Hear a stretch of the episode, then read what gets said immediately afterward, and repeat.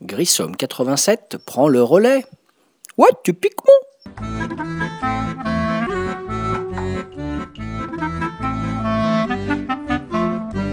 Salut les ludophiles, les ludopathes, ludovores et j'en passe et des meilleurs. David alias Grissom sur le site de Ludologa pour un nouveau podcast, podcast numéro 150. Un podcast un peu particulier puisqu'on est aujourd'hui vendredi 17 avril et depuis le 17 mars nous sommes en confinement à cause de l'épidémie de Covid-19. Donc un podcast forcément un peu particulier vu le contexte habituel. Et donc le podcast aujourd'hui, je vais vous parler des 10 jeux qui sont le plus sortis notre domicile pendant la période du confinement depuis un mois donc tout juste. Voilà. On va commencer par le numéro 10. Le numéro 10, c'est un petit jeu qui s'appelle Sushi Dice chez l'éditeur Sit Down et l'auteur Henri Kermarek.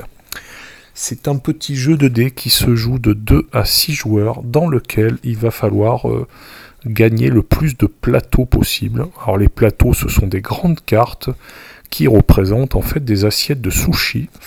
Et il va falloir donc être le premier à réaliser ces 5 plateaux de sushi. Pour réaliser les 10 sushis, il va falloir chacun va lancer des dés qui sont à sa disposition et sur lesquels on a sur les différentes faces les différents poissons ou éléments euh, gastronomiques qu'on va pouvoir mettre dans nos sushis avec un petit twist, une des phases du dé qui va permettre de faire euh, relancer, de faire perdre des dés à son adversaire. Sachant que le jeu se joue sous forme de duel à chaque fois, même si on est plus de deux joueurs. Voilà, bon, vous pouvez voir les règles, c'est pas très très compliqué. Et donc ça donne lieu à un petit jeu assez malin de lancer de dés, joli, mignon, avec des cartes euh, bien décorées, euh, sympathiques, et tout ça pour un jeu rapide de 15-20 minutes. Donc euh, plutôt agréable, Sushi Dice d'Henri Kermarek.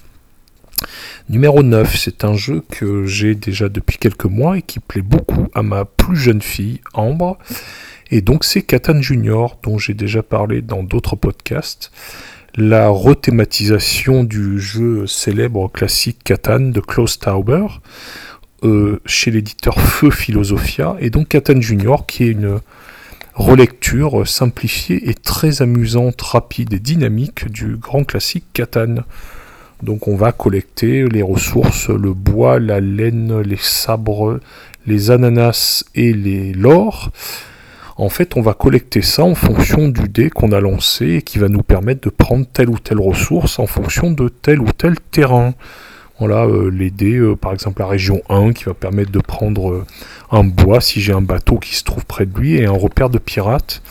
Le but étant de mettre des petits repères de pirates tout autour du plateau de jeu et c'est le premier qui s'est débarrassé de tous ces repères. On retrouve de façon très réussie et simplifiée les sensations du grand frère et donc Catan Junior, c'est un jeu qui est tout naturellement ressorti pendant ce mois de confinement podcast, toujours la suite, le numéro 8 de mon classement, de mon top 10 des jeux le plus joués. Orbis, le jeu des Space Cowboys, éditeur, réalisé par Tim Armstrong. Orbis, donc le jeu pour lequel vous allez construire votre petit monde personnel en tant qu'apprenti dieu, n'est-ce pas? En récoltant des tuiles de terrain qui vont permettre de construire une espèce de pyramide très joli matériel, des tuiles euh, très chatoyantes dans une belle euh, texture bien solide, bien agréable à manipuler.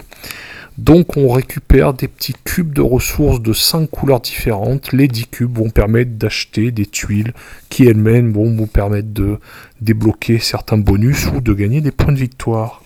Voilà, c'est malin, astucieux, ça dure 30-40 minutes.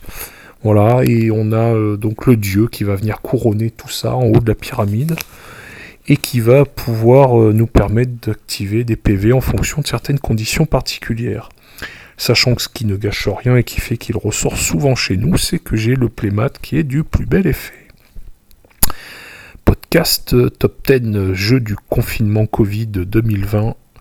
le, Les charlatans de Belcastel de Monsieur Warsh avec un W, euh, qui a été, je rappelle, ce jeu Kennerspiel des Jahres en 2018. Donc ce que j'adore dans ce jeu, et ce qui plaît aussi à ma plus grande fille avec qui je joue particulièrement à ce jeu, c'est le côté backbuilding mixé avec une mécanique de stop encore et c'est très malin. Donc c'est, euh, je fabrique mes potions, je sors mes petites ressources du sac et je dois estimer jusqu'où je peux aller sans que mon chaudron explose. C'est excessivement malin et euh, une rejouabilité immense, sachant qu'on a à peine exploré les règles de base et qu'on n'a pas débloqué toutes les couleurs de jetons et tous les grimoires, bien évidemment. Donc un jeu qui va permettre de nous offrir de belles heures ludiques. Numéro 6, Corinthe de Sébastien Pochon aux éditions Days of Wonder. Donc j'en avais parlé dans le podcast sur le Roll and Write comme les charlatans dont j'avais parlé spécifiquement dans le podcast 145. Donc Corinth, c'est un très joli jeu de roll and write où on va lancer des dés, choisir des dés et cocher sur une petite feuille personnelle.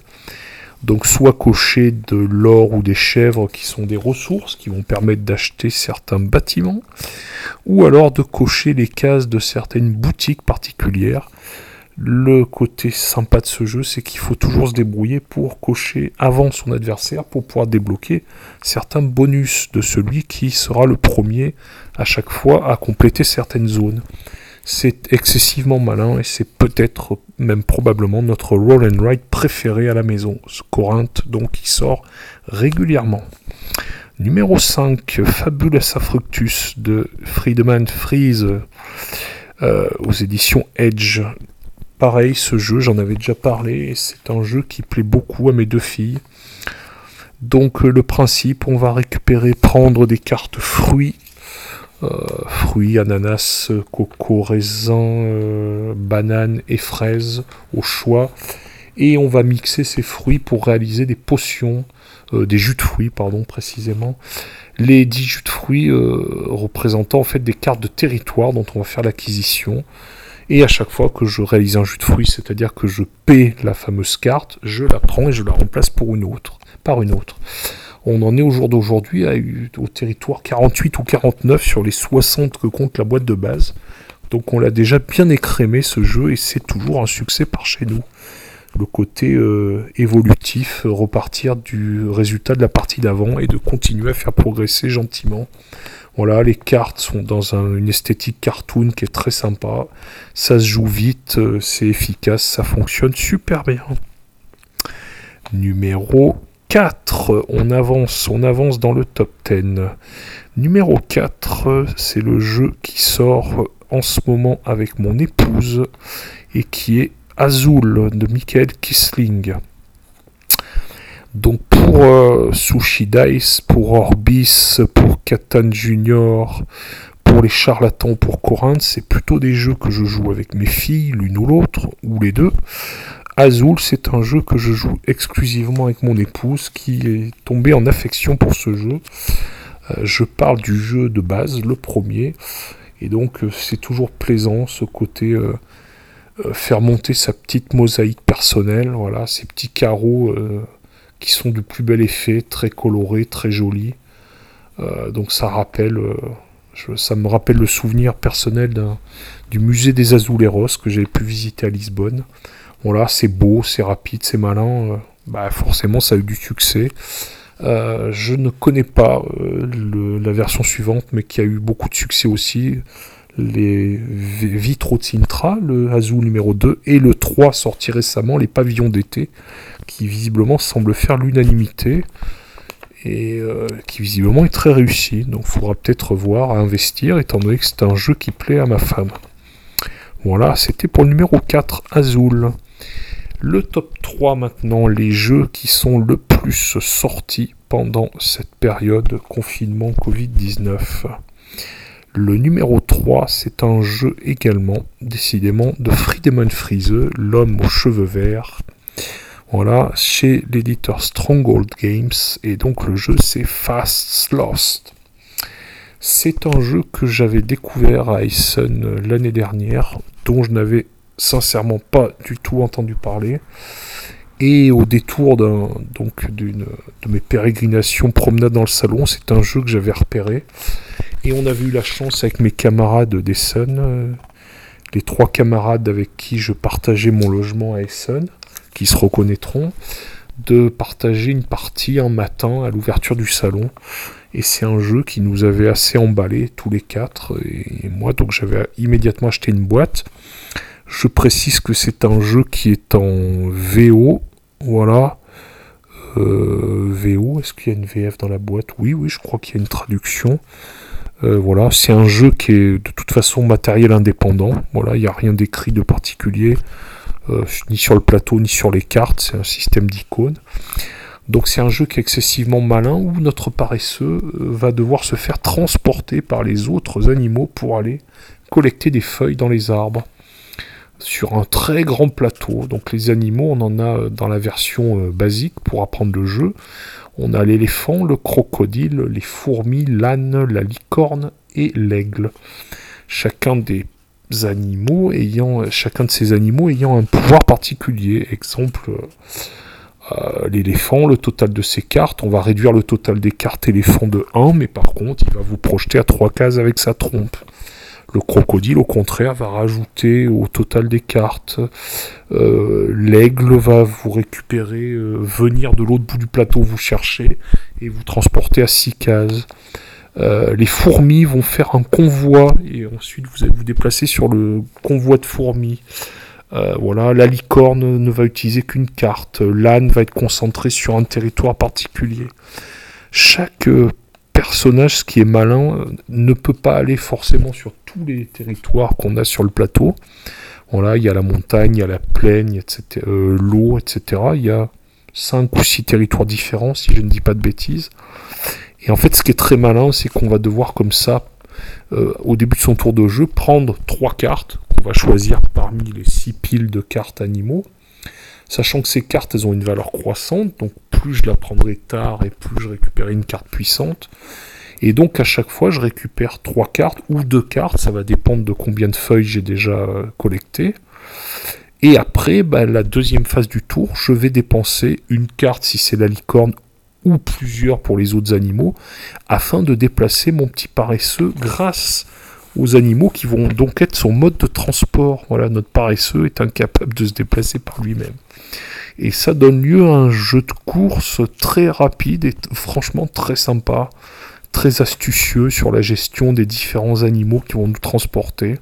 Voilà, le plateau est très joli, les cartes vraiment jolies également. Voilà, les petits maples de des petits paresseux, les gros jetons euh, circulaires en forme de disque avec les petits autocollants des animaux. Voilà, c'est excessivement euh, joli, malin, rapide et astucieux. Euh, vraiment un, joli coup de cœur. ce jeu qui au départ, franchement, moi au départ, je l'avais pas du tout remarqué, donc ça a été d'autant plus une belle surprise. Voilà, numéro 3 de ce top confinement Covid-19. Le numéro 2, c'est un jeu que je tiens particulièrement à mettre en lumière parce que c'est assez rare pour être signalé. Il est entièrement produit en France. Voilà. C'est un jeu euh, fait, créé par un auteur français et fabriqué exclusivement en France. Voilà, donc l'auteur c'est Pierre Tessier aux éditions Capucine et le jeu ça s'appelle Dingo Disque. Donc Dingo Disque, mon numéro 2, c'est un jeu familial excessivement drôle auquel on peut jouer de 2 jusqu'à euh, un certain nombre, on va dire. Euh, je crois que c'est 6 le maximum, si je dis pas de bêtises. C'est par rapport au nombre de jetons en fait. Je crois que c'est de 2 à 6, donc je n'ai pas sous les yeux la règle là. Et alors donc euh, c'est un jeu en fait où chacun des joueurs va avoir trois sortes de jetons. Des petits jetons circulaires blancs des, jetons un peu plus gros, moyenne taille, qui sont rouges, et des jetons encore plus gros qui sont bleus. Et donc à chaque tour de jeu, euh, il va falloir lancer deux dés. Un dé qui va indiquer un nombre et un dé qui va indiquer une couleur. Vous avez un immense disque avec des zones colorées correspondant aux couleurs du dé, c'est-à-dire le violet, le orange, le rouge, le vert, et je sais plus, le bleu, et je sais plus. Alors attendez, je vais aller vérifier j'ai le plateau qui est pas très loin. Donc vous allez avoir donc six couleurs le orange, le vert, le rouge, le jaune, le violet et le bleu. Donc sur un grand disque, ce disque étant maintenu par une corde, voilà, elle-même fixée à une espèce de grand euh, mât, une espèce de mât en bois, voilà. Et donc ce disque est, maintenu par cette corde et il est ensuite euh, maintenu dans le vide. Et en fait, le côté très malin de ce jeu, c'est que à chaque tour, on va lancer le dé les 2 dés, pardon, et la couleur et le, le nombre vont indiquer sur quelle zone du grand disque on va devoir placer son pion. Alors on choisit si c'est le petit, le moyen ou le gros, sachant que le but pour gagner la partie, c'est d'être le premier à avoir placé tous ses jetons, tous ses pions. On en place un à tour de rôle. Un petit twist malin, si on fait le 1, et eh ben, les adversaires vont tous nous donner un jeton. Donc le 1, on ne va pas pouvoir placer. Et donc, par exemple, je vais lancer, je vais faire un 2 rouge et je vais devoir positionner un jeton sur mon 2 rouge, un pion. Sachant que ce qui est malin, c'est qu'en fonction de ce qui a été déjà placé, ça va faire plus ou moins pencher le disque. Et c'est là où ça devient très drôle, c'est que parfois on va se retrouver avec un disque qui est dans des positions tout à fait improbables. Et quand ça va potentiellement faire tomber ce qui est déjà en place et déclencher des, voilà, des fous rires et des moments vraiment très sympas. Donc c'est un petit jeu de d'équilibre entre guillemets si on peut dire, mais qui est vraiment très bien fichu, qui est super drôle. Une partie va durer aller un quart d'heure et c'est on y revient avec un goût vraiment, euh, oui, un goût de reviens-y très prononcé parce que c'est très drôle et ça plaît à tout le monde. Euh, ça peut plaire à des joueurs euh, très occasionnels comme à des joueurs experts qui vont y trouver un petit moment de détente fort bienvenu. Donc félicitations à Pierre Tessier pour ce superbe dingo disque aux éditions Capucine. Voilà un éditeur français avec du jeu fabriqué intégralement en France. Le numéro 1 des jeux qui a été le plus joué pendant euh, ce premier mois de confinement, c'est un jeu d'Uwe Rosenberg aux éditions Renegade Games Studio et c'est une revisite d'un grand classique c'est le jeu qui s'appelle Raycolt, R-Y-K-H-O-L-T. Euh, ce qui est amusant, c'est qu'il y a le petit jeu de mots euh, avec la récolte, évidemment, quand on va récolter des fruits ou des légumes. Et Raycolt, donc j'ai appris que c'était un, endroit qui se trouve en Islande. Et l'Islande étant spécialisée dans la culture des légumes sous serre, n'est-ce pas, avec euh, des procédés euh, agricoles particuliers. Et donc euh, le jeu Colt d'Uwe Rosenberg est une revisite d'un grand classique de cet auteur qui est aux portes de Loyang. Aux portes de Loyang, il y a une dizaine d'années de ça, c'était un jeu donc dans lequel on devait euh, mettre des légumes dans des champs euh, avec un système de cartes. on devait aller ensuite récolter les légumes pour servir des clients, ce qui nous permettait de gagner de l'argent, ce qui ensuite nous permettait de progresser sur une piste de score verticale. Donc par exemple pour aller à l'échelon 6, il fallait payer 6 pièces, et puis pour aller au 7e échelon, 7 pièces, et ainsi de suite.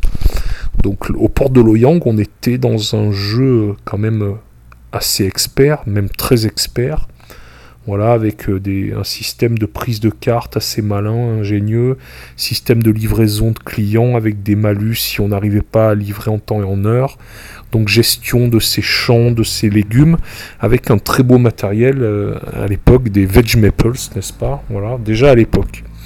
Et donc Raycolt, euh, sincèrement au départ, c'est un jeu dont je voulais pas du tout entendre parler, parce que j'avais l'impression que c'était une ressucé de porte de Loyang, mais en beaucoup moins intéressant. Et je le ressentais comme un aux portes de Loyang, mais en version beaucoup moins profonde. Euh, d'ailleurs, l'auteur euh, n'avait pas fait, euh, ne s'était pas caché que c'était une revisite entre guillemets, rethématisation de son grand classique. Et je dois avouer que j'étais un peu inquiet, même carrément inquiet, et que bon, au départ, sincèrement, c'est un jeu qui m'avait pas du tout intéressé. Euh, je l'avais même ramené des Suns. Et euh, par rapport à des critiques que j'avais lues qui étaient assez négatives, euh, ben en fait je l'avais pas déballé. J'avais lu des critiques qui étaient pas bonnes et du coup je l'avais revendu sans même y jouer. Bon, peut-être une erreur, mais j'avais un ressenti qui était même qui était donc carrément négatif. Et puis il se trouve que par hasard, grâce à un nouvel ami joueur que j'ai rencontré il y a peu et qui se reconnaîtra, j'ai eu l'occasion de remettre la main sur ce Raycolt que ce camarade ludique m'a gentiment offert, dont il voulait se débarrasser. Et donc, bah, je me suis dit, euh, on va pas mourir idiot, donc j'ai voulu le tester avec ma fille, un matin, là, avec ma grande, Agathe. Et donc, bah, on a testé Raycolt. Alors, Raycolt, donc, c'est un, un, grand plateau rectangulaire, recto-verso. Donc, il y a une version pour deux joueurs et l'autre côté pour trois ou quatre joueurs. Donc, un grand plateau euh, rectangulaire.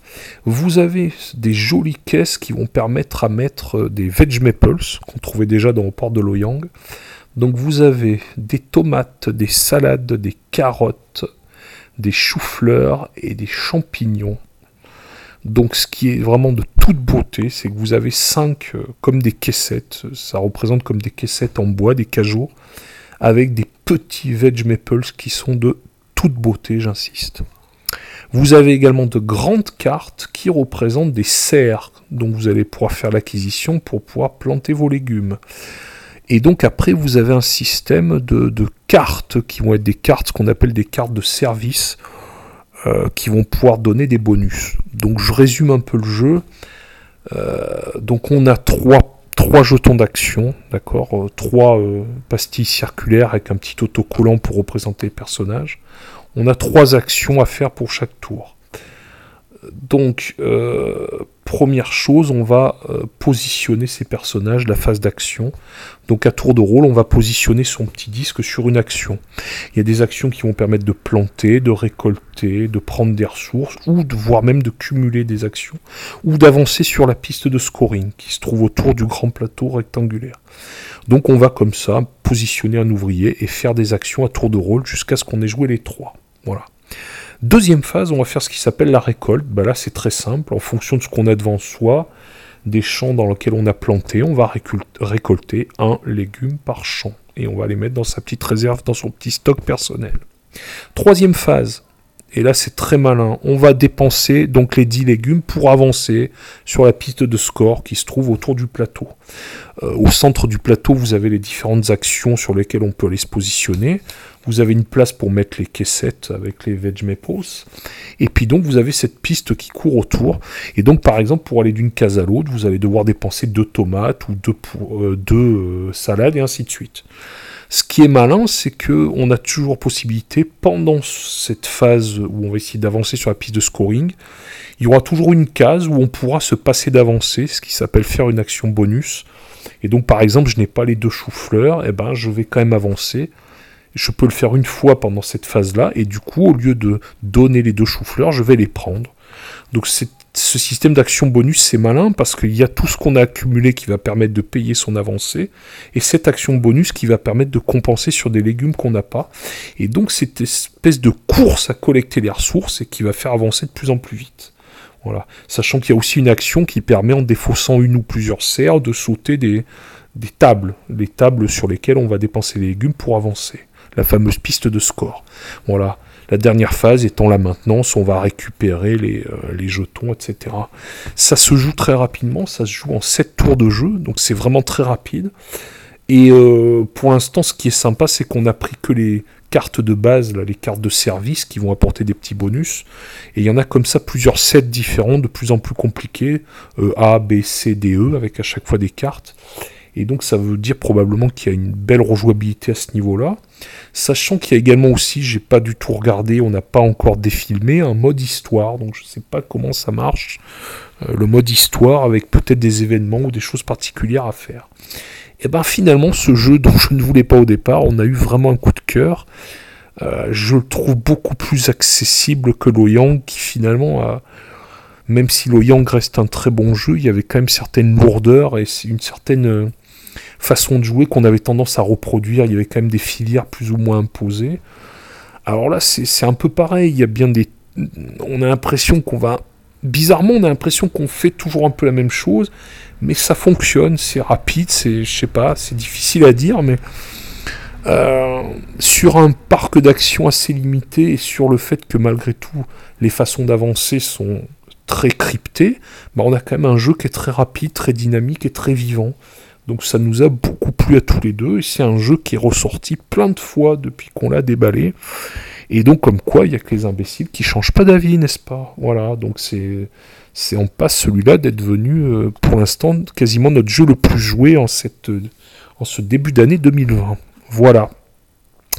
Donc sachant que bah on joue, euh, on joue pas forcément tous les jours hein, en cette période un peu compliquée, parce que la grande Agathe est au collège, il y a géré euh, tous les cours, donc les profs envoient sur par internet tous les cours que les enfants sont censés avoir avec des choses à faire. C'est très euh, codifié, c'est très euh, clair, pointu. Il y a plein de choses à faire. Donc l'emploi du temps est assez chargé. Et puis la plus petite qui est en primaire, pareil, elle a un planning pour la semaine. Donc une fois qu'on a géré les devoirs de l'une de, l'autre, ben du coup ça laisse un peu de temps. Voilà. Et donc euh, un peu de temps, ben, on joue, ça détend tout le monde. Et puis j'ai quand même suffisamment de stock pour qu'on ait du temps pour jouer, et qu'on ait de quoi renouveler nos parties. Voilà donc, euh, bah écoutez, il y aura peut-être un podcast pour le second mois, étant donné qu'on est confiné jusqu'au 11 mai encore.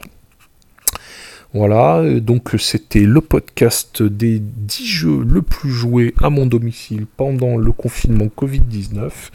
Voilà, podcast numéro 150. Et on se retrouvera très vite pour le podcast 151 ça sera également un podcast euh, rapport avec le confinement actuel et qui nous parlera, qui vous parlera de, des meilleurs portages de jeux de société sur tablette et précisément sur iPad, puisque j'ai un, iPad. Donc je vous présenterai euh, selon moi quelles sont les meilleures euh, applications de jeux de société classiques sur iPad, les meilleurs portages ça ira de choses qui sont déjà sur tablette depuis facilement 7-8 ans, euh, jusqu'à euh, tout récemment, ma dernière acquisition, il y a de ça 4 euh, ou 5 jours. Voilà, donc je vous dis à très bientôt pour le podcast 151. Et sur ce, bah écoutez, restez chez vous et amusez-vous bien si vous avez le temps. Ciao les ludos